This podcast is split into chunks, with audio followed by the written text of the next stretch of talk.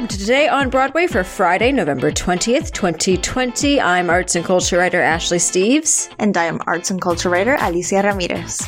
Alicia, it is good to be together again. Much to my chagrin at around 7.30 on Thursday night, it became an absolute race to the finish to get a show together because after a an already weirdly busy news week, we were hit with another couple of big announcements. I don't know what was with this week. It was just, it's like they were saving all the news that they could possibly have for the month of November for this week. A little yeah. annoying, except for one really big thing we're still waiting for. But I think we both know what that is. Yep. But in the meanwhile, I want to dive into everything that we had happening on Thursday. Before we get to that, though, head over to our Patreon if you haven't already. Patreon.com slash Broadway Radio, BroadwayRadio.com slash Patreon. All right, Alicia, let's get into it all. And as I previously said, at 7:30 last night, Actors Equity Association and SAG-AFTRA announced that they had finally come to an agreement regarding the taping of live theater during the pandemic. We have discussed this on the show a few times now, especially in recent weeks, but it's been a month long conflict that has become increasingly embittered since the shutdown back in March. To refresh, equity typically has jurisdiction over live theater actors and stage managers, but SAG has long held that the taping of live shows falls within its jurisdiction. SAG offered actors equity a waiver that they in turn rejected as executive director Mary McColl accused SAG of quote, looking to use a pandemic to claim jurisdiction in equity workplaces now and into the future in a way that they haven't had before. The two unions' fight was publicized in early October in a piece by the New York Times in which Equity alleged that SAG had agreed to cover around 60 streaming theater productions that should have been covered by an equity contract. SAG then filed a jurisdictional complaint with the Associated Actors and Artistes of America. Equity claimed it was having trouble creating new streaming theater contracts because SAG would reject them. And meanwhile, the actual union members were being harmed by the feud and the conditions being offered as little as $125 a day by Equity, according to reporting by Diep Tran at Backstage and with stage managers being completely left out of SAG contracts. That is the shortest possible version of all of this. Now, back to today. In a statement from SAG President Gabrielle Carteris and National Executive Director David White, SAG and Equity announced a quote, unanimous agreement with respect to the broadcast and streaming of live performances during the pandemic period. The agreement preserves SAG-AFTRA's historic jurisdiction while creating an important accommodation that serves performers. In the agreement, SAG has agreed that Equity will cover recording and or streaming productions to a remote audience during the pandemic period with a term concluding December 31st, 2021, subject to certain limitations, including distribution on streaming platforms such as Netflix, Amazon, Hulu, HBO Max, Disney Plus, Apple TV Plus, Peacock, CBS All Access, and more. In other words, they must be restricted to a platform specifically for ticket holders or subscribers, but the performances include live readings, staged readings, live theater, and other performances that may or may not include uh, minor editing, anything, quote, intended to be similar to a live performance that the theater typically offers to subscribers and ticket holders. Some important things to note in the agreement one, the aggregated digital audience may not exceed 200% of the size of the theater's house for the contractual run of the production, and the performance may only remain on a digital platform for up to three months or fewer. In theaters with less than 350 seats, the aggregated digital audience must not exceed 300% of the size of the theater's house for the run, this is obviously going to be important, Alicia, in terms of how show audiences get capped. There's a much clearer picture now as what it will have to look like when a show sells out. Uh, assumingly that means that all productions that are covered will now have ticketing limits, not just some of them that we've seen in the past.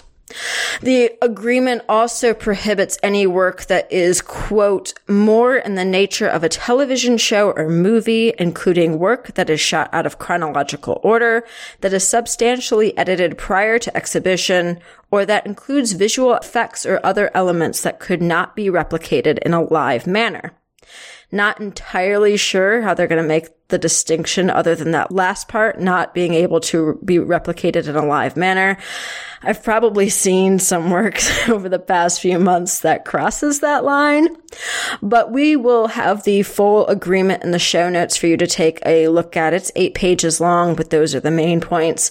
A lot of it seems really obvious, Alicia, but it's the obvious stuff that usually has to get spelled out what capacity looks like, what quote more in the nature of TV or film looks like, who gets covered, including stage managers, managers, etc. But it's good to see this argument hopefully be over. Yeah, as, as the kids say, it's it's nice that mom and dad are finally getting along.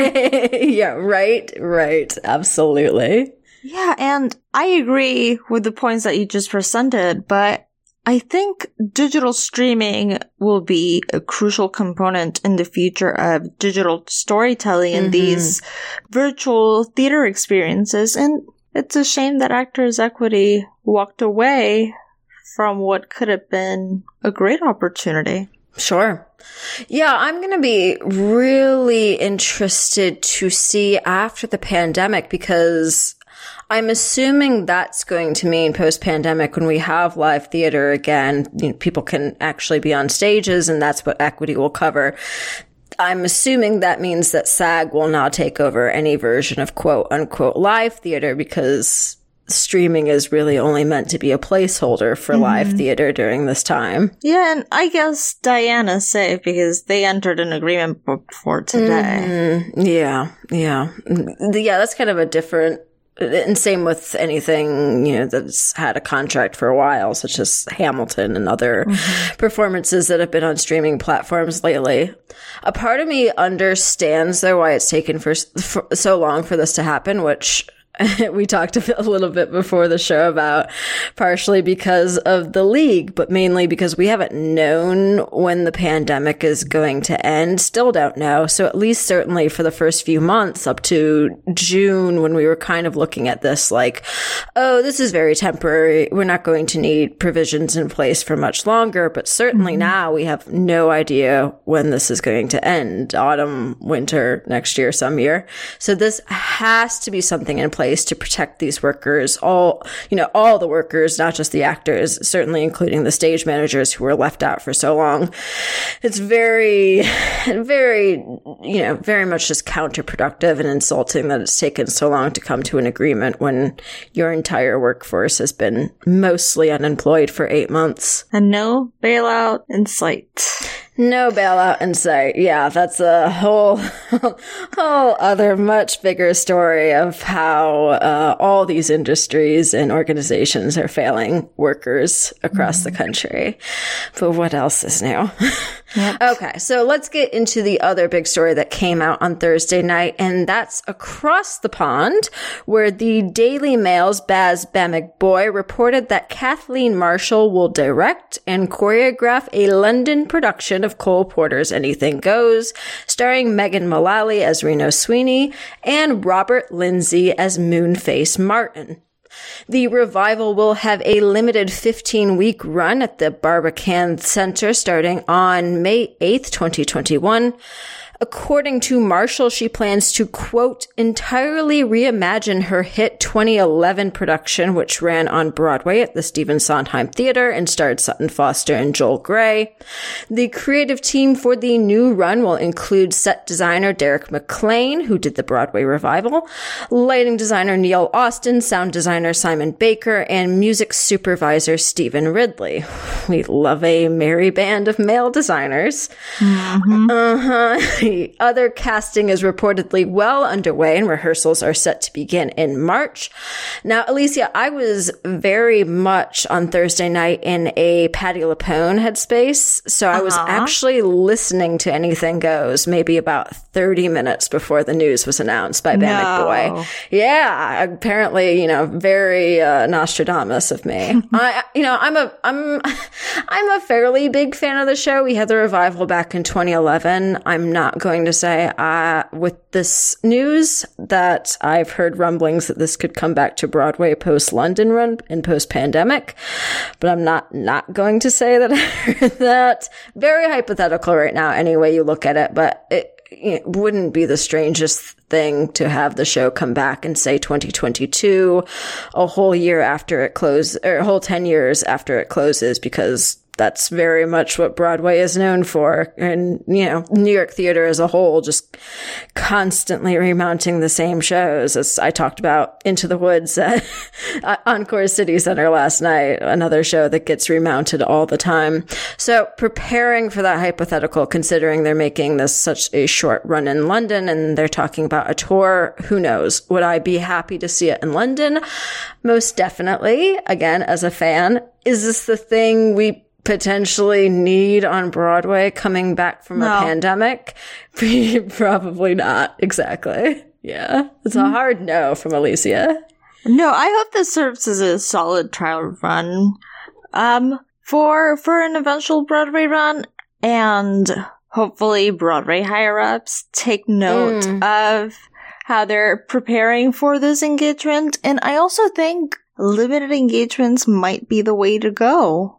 Starting Yeah. to ease into things. Oh, I see what you mean. So instead of having full runs, getting really packing in as many shows as possible post pandemic. yeah. Yeah, I've thought about that a lot. I do think, uh, you know, there's going to be a lot of things, and, you know, we've talked about in the past, like having, and not even in the past during the pandemic, but pre pandemic, talking about you have theaters that are constantly just waiting for the next show to load in. So, you know, the possibility of having more concerts there, even if they're like, uh, you know, kind of like, last season, two seasons ago, where they would have the, the Lunt-Fontanne, where they had that whole concert series one after another.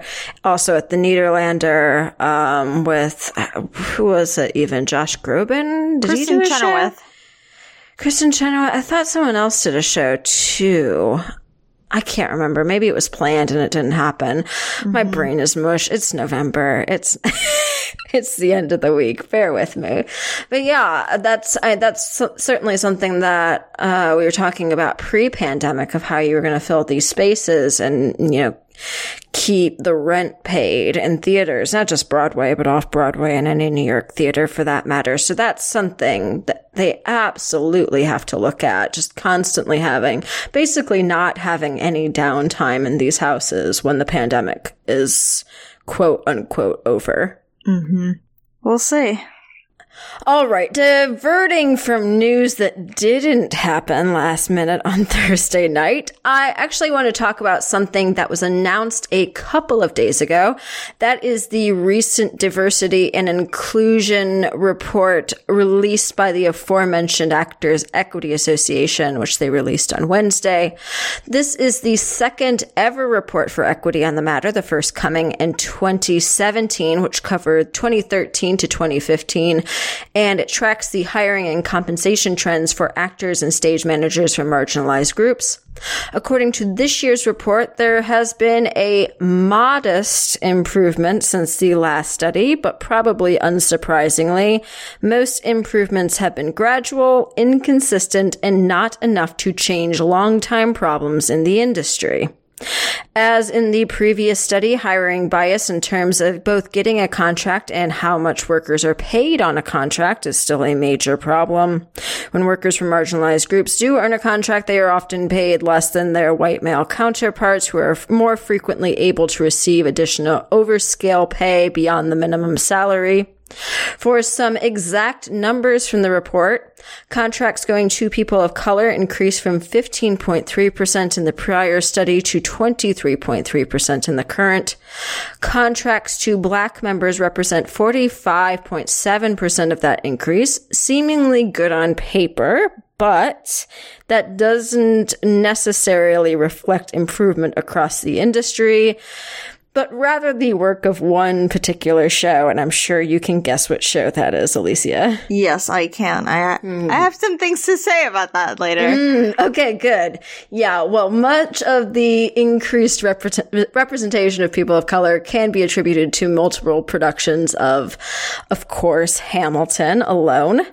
Not surprising, and of course, always great from Hamilton, but pretty bleak for the rest of the industry. Some other numbers from the report contracts going to women slightly increased from 43.5% of all contracts to 44.9% in the current study. Again, a pay gap remains because men are able to receive more overscale.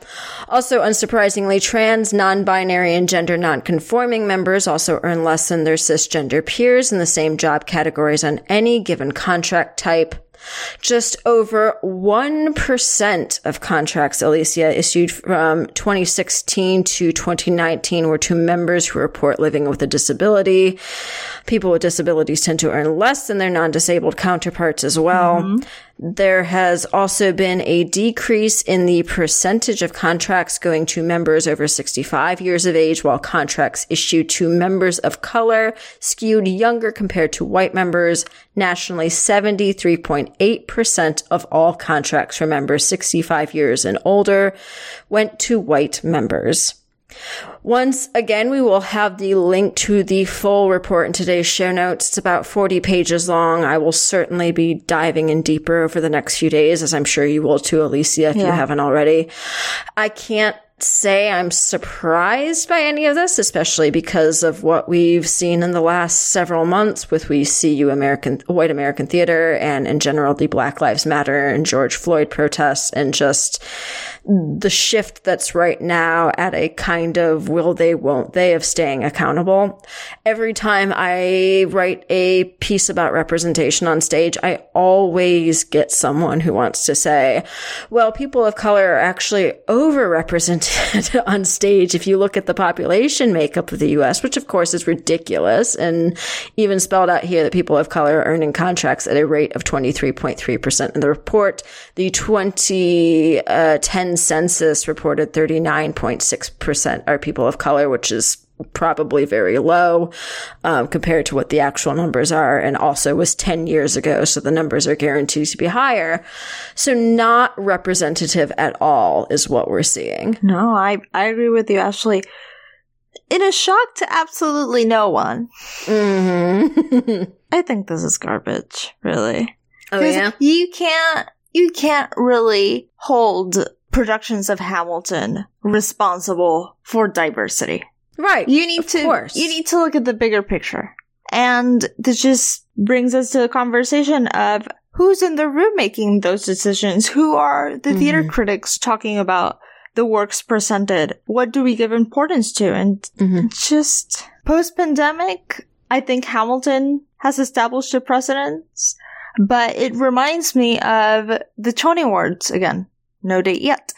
Um, the year we're really bitter. I'm not sure it comes across, but we're really bitter yeah, about it. Yeah, yeah. so when you think of the 2016 awards, lots of black and brown folks won awards. Fantastic. A great mm, step in yeah. the right direction. But the year after, the status quo wanted to assert itself in the awards. That's exactly exactly my thought. Is that's where my brain went to was the Tonys that Hamilton won. And as you said, everyone was like, wow, this is a historic year. People of color have won all the major acting awards. It's like, well, yeah, but it was one show. Well, it's technically two shows because it was The Color Purple too mm-hmm. and Cynthia Erivo. But then, as you said, com- went back completely to quote unquote normal, which is just, you know, white supremacy status quo. Uh, so hopefully Broadway higher ups and off Broadway will be held accountable, but mostly mm-hmm. Broadway. Mostly Broadway. Everyone, but especially Broadway. Yeah, it's going to be really interesting to see the next report in, I guess, 2023, because as we've discussed many, many times, theaters and theater companies are going to need to put their money where their mouth is for all this talk of inclusivity in recent months, which is increasingly trickling off. uh, but we've seen, I mean, we've seen some changes, including the shows you and Matt talked about the other day, um, that have been announced both for Broadway and off Broadway. Yeah. But the expectation has to be a dramatic uptick in the next report. Is that going to be the reality? Just gotta wait and see. Three years, unfortunately. I hope so, but as a cautious optimist, I yeah, I don't think it's going to be such a dramatic rise. Yeah, I don't either, unfortunately.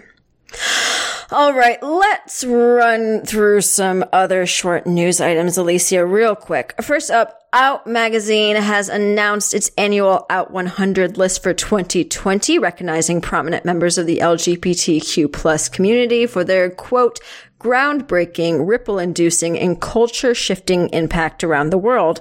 And as always, several theater favorites are on the list.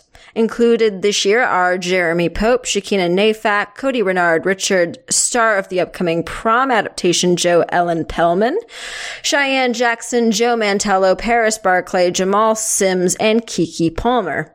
The honorees will be recognized at the Out 100 virtual honoree induction ceremony tomorrow, November 21st at 8 p.m. Eastern, with Jackson and Pope scheduled to make appearances. The ceremony will stream live at out.com where you can view the full list as well.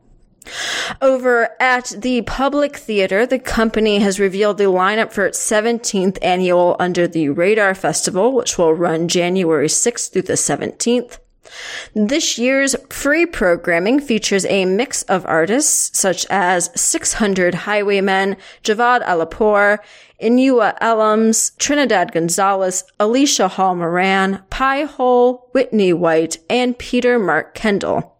The festival will include digital live streams and on-demand performances, as well as the return of the Under the Radar Symposium, a creative summit on January 7th, a half-day event featuring conversations and panels.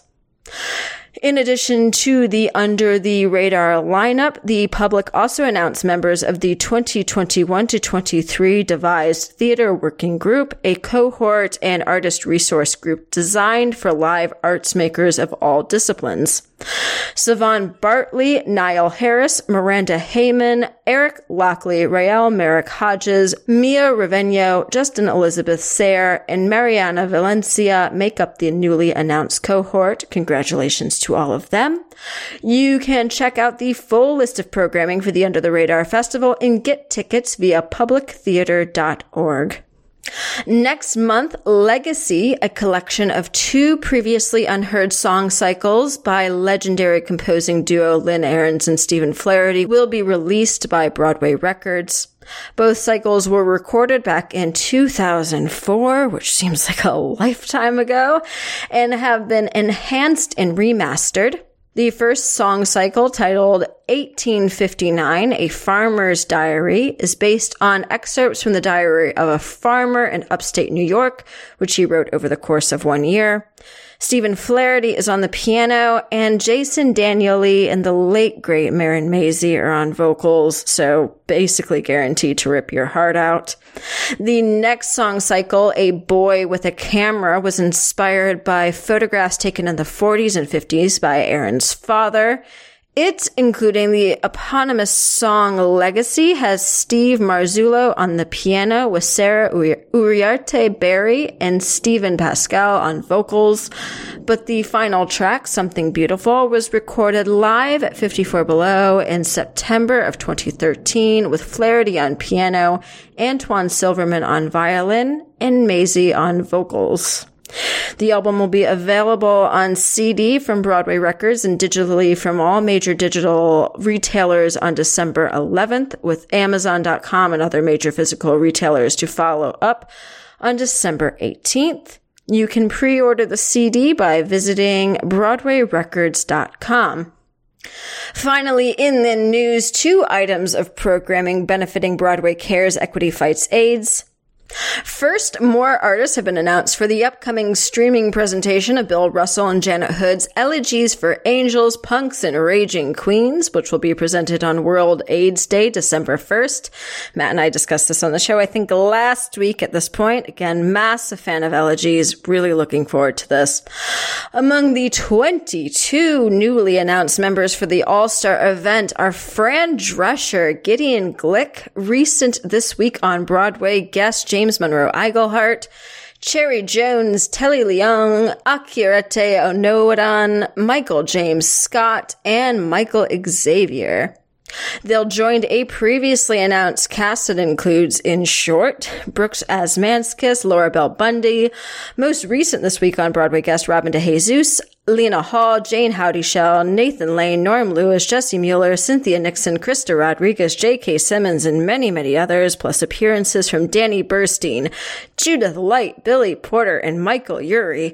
I think if you weren't a fan of elegies to start, you would certainly become one with that many killer people on board. The virtual production will stream beginning at 5 p.m. Eastern at BroadwayCares.org slash elegies and will be available through December 5th. And finally, finally, ahead of the holidays, Andre de Shields, Alan Cumming, Heather Headley, Karen Olivo, Carolee Carmello, the aforementioned Lena Hall, Ramin Karimloo, Jelani Remy, Conrad Ricamora, Jennifer Sanchez, and the Grammy Award winning Broadway inspirational voices will help present Home for the Holidays. More special guests will be announced in the coming weeks for the celebration, which will be presented on December 15th at 8 p.m. Eastern via BroadwayCares.org slash home for the holidays.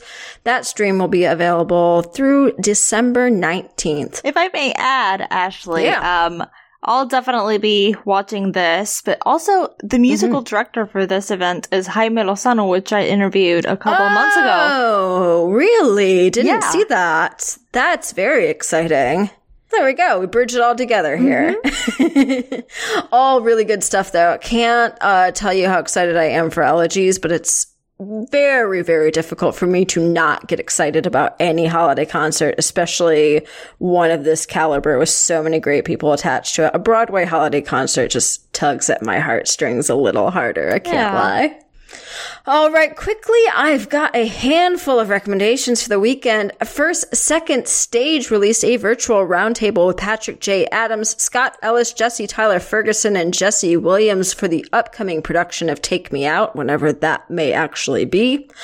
Over uh, at the Rodgers and Hammerstein organization, which has just been putting out great content all pandemic, they now have a new video with Laura Osnes and Santino Fontana performing a medley of 10 minutes ago from Cinderella and You Are Never Away from Allegro, arranged by Jeff Blumenkranz and the great Ted Sperling, MDing and on piano, performed in separate locations, but they're both shooting in some very lovely, serene locations and just a beautiful arrangement. So be sure to check that out. Then back on this past Sunday, actually, Theater Mad, MAD for the Make a Difference Trust and Broadway Cares put together this great virtual performance of 150 performers and musicians around the world for a performance of all that jazz from Chicago. This includes former Broadway, West End, and international touring members, including uh, Sally Ann Triplett, Michael Greco, David Hasselhoff, Annette McLaughlin, Gabby Roslin, many, many, many more. Again, 150 performers, which is just incredible. And w- way beyond what I could ever imagine getting everybody together on. Chicago has my absolute favorite overture in all of musical theater. Oh, really? I've played, yeah, I've played it in a couple pits in the past. It just brings me so much joy. So the second that trumpet mute came out, I was just bouncing in my seat. I love it. And I, you know, any, we, we real we've gotten a good number of things, but any kind of video uh, during the pandemic of like musicians doing arrangements and we're seeing like the musicians perform just makes me so happy. Cause I mean, that's something you think about seeing a musical. You don't get to see the musicians up close and personal. No, you definitely so, don't as a lifelong musician, it makes me really happy to at least have that on my screen in front of me. but yes, the Make a Difference Trust is raising funds to provide emergency relief for the theater community during the current theater shutdown in the UK. That obviously affects performers all over the world too. So if you would like to make a donation, you can do so at madtrust.org.uk. We will have the link to that along with everything, so many everythings we talked about in today's show in the show notes. All right, that is all we have for you today and for the week. So thanks for listening to Today on Broadway. Follow us on Facebook and Twitter at Broadway Radio. And if you are willing, able, and so inclined, you can back us on Patreon at patreon.com slash Broadway Radio, broadwayradio.com slash Patreon. As always, if you're a patron, you can get in on the action during this week on Broadway and chat with James, Peter, and Michael. Not sure personally if there's a special guest this weekend, but guest or no guest, be sure to tune in. Also, we've got a lot of good stuff coming down the pipeline. I know you, Alicia, are especially busy. As always, you can find me on Twitter and Instagram at No This Is Ashley. Alicia, where can the people find you? People can find me at A Ramirez Gar 31 on Twitter and Instagram. Excellent.